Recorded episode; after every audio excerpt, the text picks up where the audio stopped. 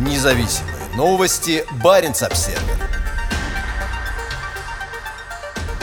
Пророссийская хакерская группировка заявила об атаке на Норвегию.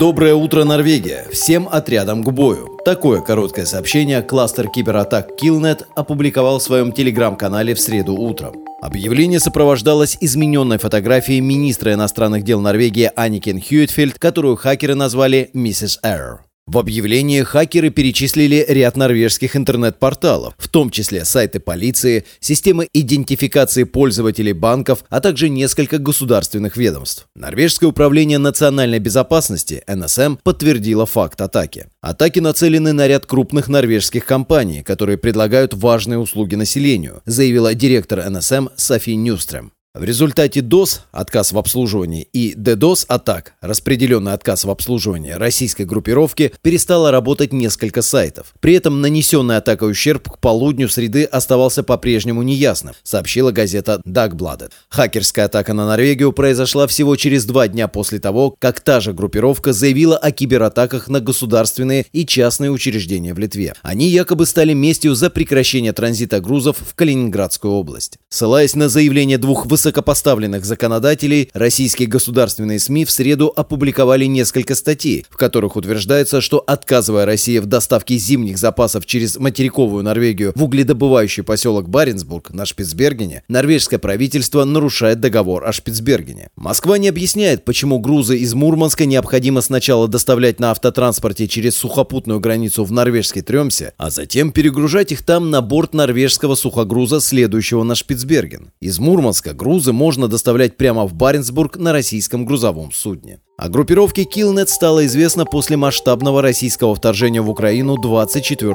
февраля. Она взяла на себя ответственность за кибератаку на ряд других европейских стран, в частности Чехию, Молдову, Румынию и Италию. Независимые новости. Барин обседный.